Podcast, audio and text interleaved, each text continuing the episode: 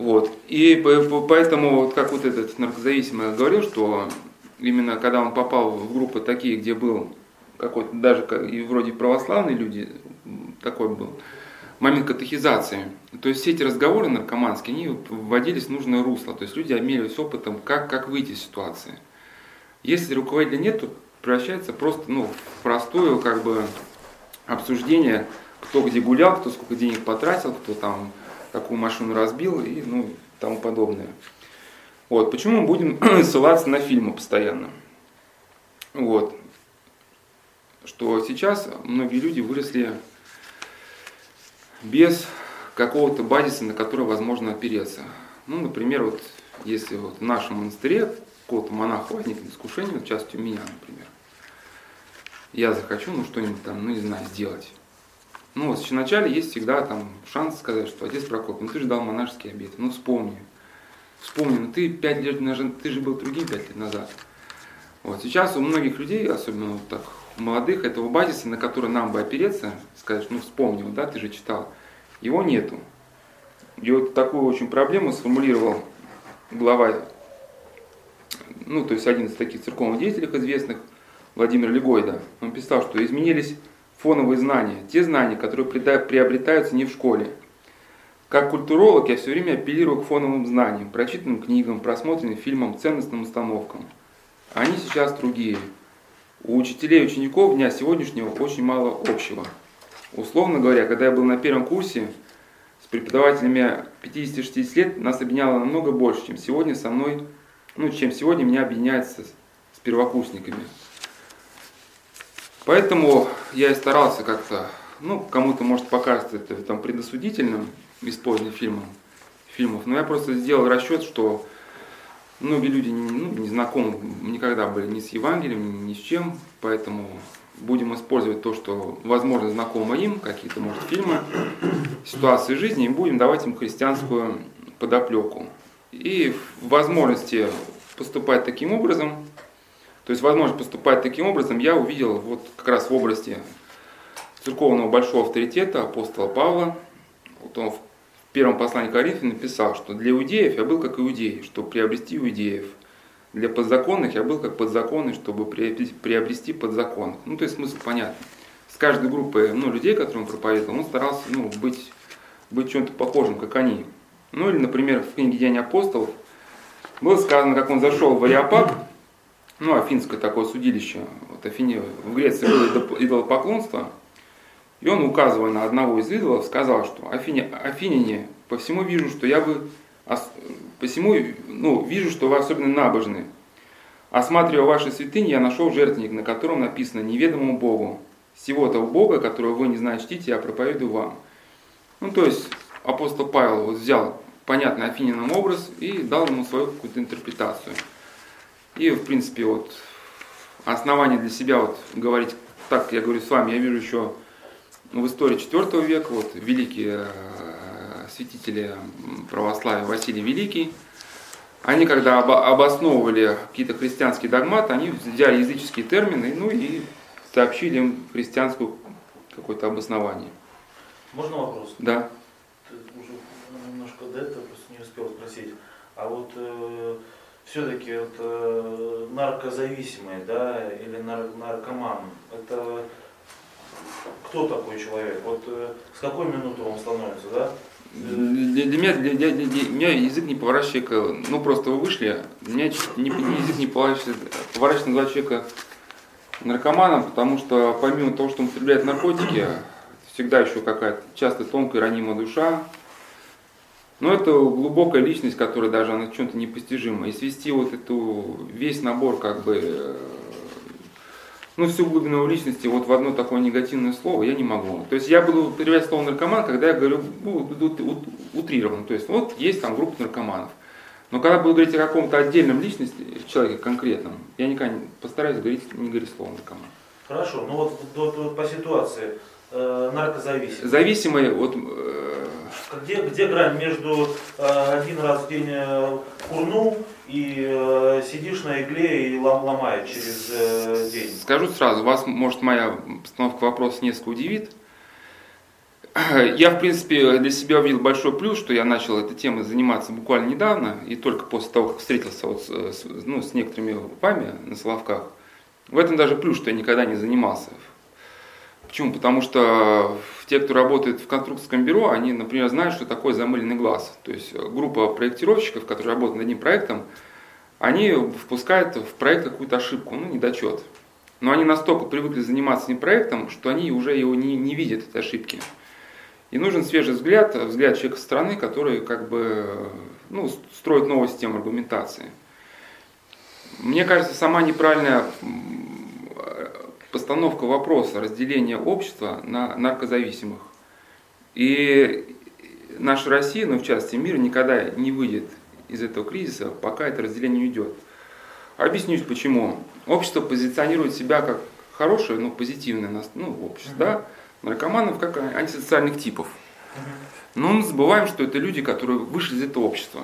Если мы говорим ну, о десятках, там, о двух десятках людей каких деструктивных, да, то есть таких, как говорится, девианты, то мы еще можем списать на какое-то психическое заболевание, вот как там, если кто смотрел «Люди в черном», там они, когда там все повзрывают, говорят, что, ну, вы понимаете, это свет от Венеры, луч преломился через газ, ну, какой-то вот такой. Мы еще можем списать, в принципе, когда в США появились вот эти первые НЛО, когда было только несколько десятков свидетельств, они как, как с ним, э, как поступали, обосновать никто не мог научно. Поэтому все, кто заявлял, что видел НЛО, списывали на психически больных. Но когда речь идет о миллионах людей, вот как у нас, да, значит, уже речь идет о каком-то глубоком социальном процессе. То есть эти люди вышли из общества.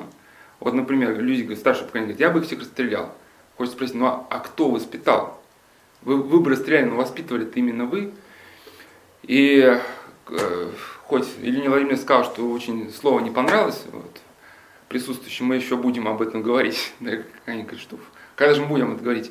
Ну тут еще раз повторю, мы будем об этом говорить, что я как раз ухожу с этой линии вообще разделения, потому что страсть к еде, например, да, к обжорству, страсть э, к играм. То есть нас окружает э, очень много страстей, принципиального различия нету. Мир э, взрослых людей, он еще гораздо более абсурдный, чем мир трудных подростков.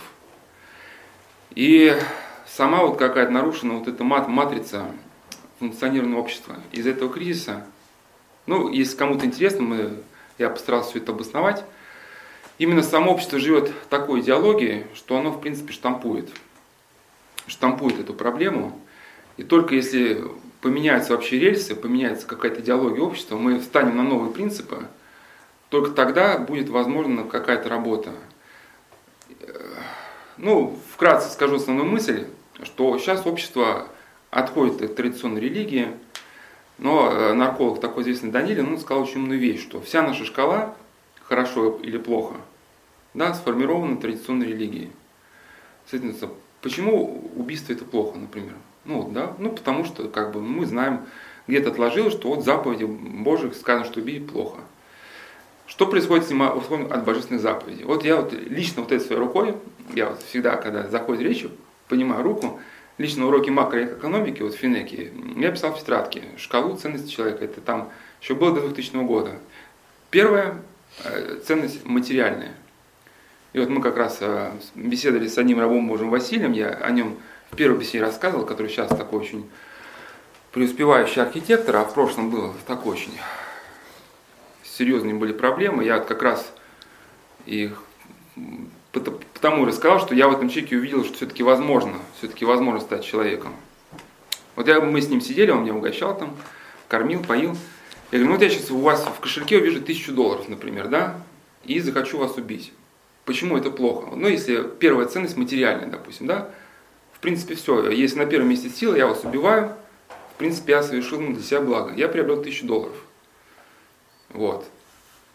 Вот, логика общества такова, да. И если мы отходим от традиционной религии, тогда непонятно, почему алкоголь и наркотики это плохо. Вот, например, на Соловках мы очень беседовали, там приезжал, нам приезжал один трудник, вот он очень, кстати, надеется эти лекции получить. Он мне просил ответить на вопрос, почему ЛСД и марихуана это плохо. Ну, это натуральный продукт. Он говорит, я понимаю, там какая-то химия, да, но здесь я не вижу ничего плохого. И если мы говорим только в категориях общественных, мы с этим человеком ничего не можем объяснить. И даже более. Вот Данилин перед тем, как написать книгу ЛСД психо, «Психоделия феномен зависимости», он обошел нарколога города Москвы и сказал, давайте определимся, что мы будем говорить нашим пациентам. Почему ЛСД плохо? Никто не смог дать вразумительного ответа. Ну, говорили, ну, да, какие-то препараты не должны выходить из стен клиники. Ну, мы знаем, что ЛСД первоначально там использовались медицинских учреждениях закрыто, пытались лечить какую-то шизофрению, потом произошла утечка. Что-то объяснить человеку можем только вернувшись к абсолютным каким-то ценностям, да, которые, в принципе, даже опираются, можно сказать, на религию. Если общество к этим ценностям возвращается, мы будем подробно говорить, мы будем продолжаться опускаться в это болото все глубже и глубже. Вот. И тогда просто я продолжу.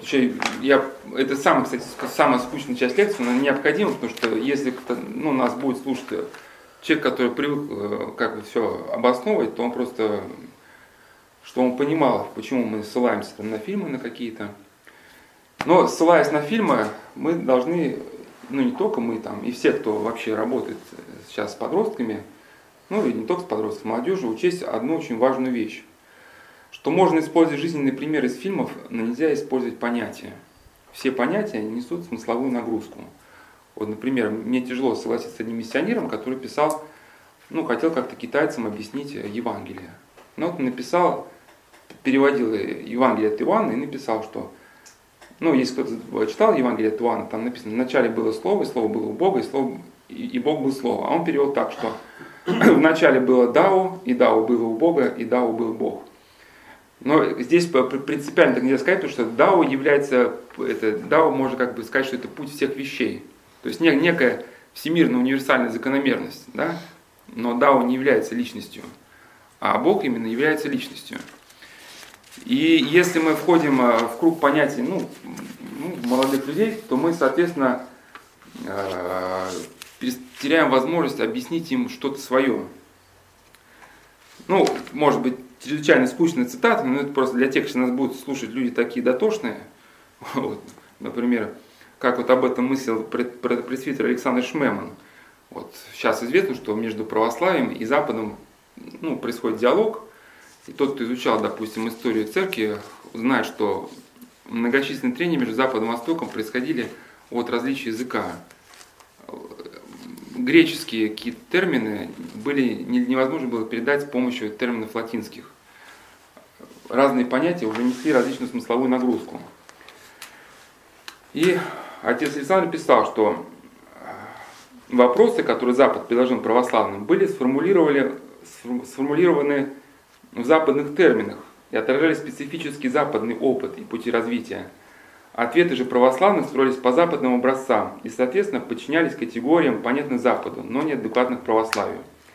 Но это сложная мысль, я могу просто более в простом виде это а, сказать словами епископа Иринарха. Я когда был в нудистских чтениях, посвященных а, ну, тюремной секции, там епископ Иринарх, глава синодального отдела по тюремному служению, он говорил, что а, священники, конечно, должны понимать заключенных, должны говорить на их языке, но не должны входить в круг его понятий. То есть можно объясниться понятным языком, но нельзя сказать, что, допустим, покаяние, вот, если мы призываем к покаянию, мы не должны говорить, что, ребят, давайте наведем шмон в своих душах, да, потому что само понятие шмон, оно уже как бы несет ну, негативный оттенок, а покаяние все-таки слово такое позитивное. Вот, поэтому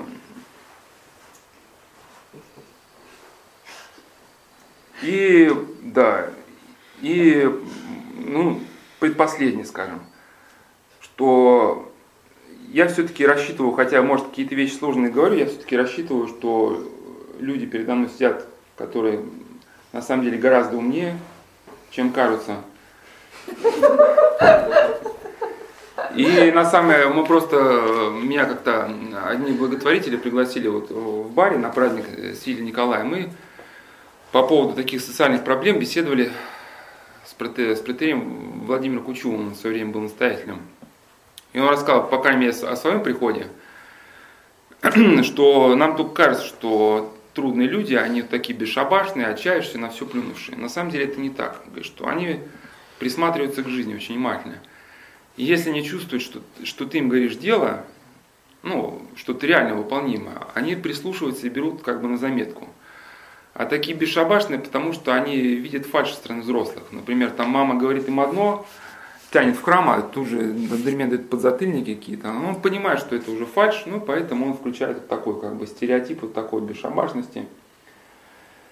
И тоже я помню, что когда у меня возникли проблемы такие серьезные, очень такие мировоззренческие, скажем, которые меня извели в глубину кризиса, я, в принципе, мне тогда лет было не так много.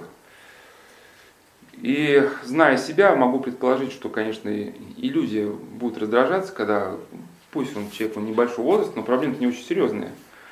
И он хочет слышать серьезный, адекватный ответ. А вместо этого взрослый начинает, ну, сю-сю-мусю, там, тра-та-та, ну, какой-то такой полушутка, ну, хочется сказать, что ну, я же не дебил, ну, например, да, почему со мной говорите как умственно отсталым? Ну, говорите по существу вопроса, я постараюсь понять. Вот, и здесь тоже мы приходим к тому, что говоря на языке аудитории, нельзя ни в коем случае ну, понижать планку идеала. То есть идеал всегда должен быть перед нами недосягаемый. Да, вот, например, почему люди берут в спорте вот эти вершины? я уж не помню какой там фильм, я помню, когда был маленький, очень понравился, там, про мальчика-астматика, ну, такой болезненный, его все били, он все хотел быть сильным, он где-то фотографию Чака Норриса нашел на каком-то журнале, стали сниться сны про, про Чака Норриса, что он там вместе с ним там всех это бьет, ну и потом стал тренироваться и в итоге там выступал с Чаком Норрисом. То есть у него, у него был такой идеал, недостижимый, и он к этому идеалу стремился.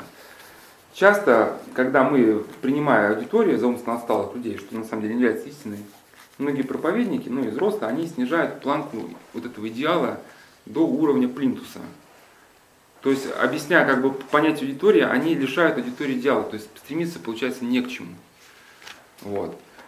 И здесь очень тонкий момент, вот особенно в толковании догматов, Три Олег Давыденков сформулировал, что Суть истолкования догматов состоит в том, чтобы раскрыть содержание догматов, не изменив и не исказив самой истины. То есть, да, попытаться вот эту высокую истину сказать ну, простым языком. Ну и блаженный Августин, уж напоследок так для дотошных людей скажу, что, которым нужны ссылки, что видел задачу истолкования догматов в таком свете, что познать в свете разума то, что было прежде принято верой. А, вот, прошу прощения, вот, вот сейчас будет последнее.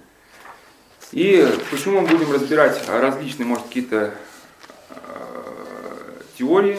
Очень хорошо, что мы остались в немногих людях, что мы ни на кого ориентироваться уже не будем, никого заинтересовывать уже не будем пытаться. Чтобы понять истоки проблемы, нужно понять причину. Ну, любому человеку понятно, что если машина встала, нужно понять, что сломалось. Да? Там масляный насос или что там, колесо проколото. А то получится как в анекдоте, что там, э, ну я не буду говорить, э, это анекдот вообще про специфику нации, но сейчас так статья объединена за национальное это, разжигание. Я поэтому не буду говорить про какую нацию. Евреи, что ли? Нет, нет, не буду говорить, не буду. Скажем просто, едет один человек определенной нации, да, на машине, у него стоит машина, но выходит, э, протирает стекло, раз заводит, ну не едет. Раз вышел по колесу, постучал, не едет. Ну, другой человек этой же нации приезжает, говорит, ну что у тебя, да машина стала. А ты стекло протирал лобовое? Да. А по баллону постучал? Да. И не едет? Не едет. Ну и тут я не знаю. Да, поэтому, если мы не понимаем истоки проблемы, мы как бы вот и будем да, вытирать лобовое стекло, но никогда, я тебе потом скажу, о ком речь идет. Вот.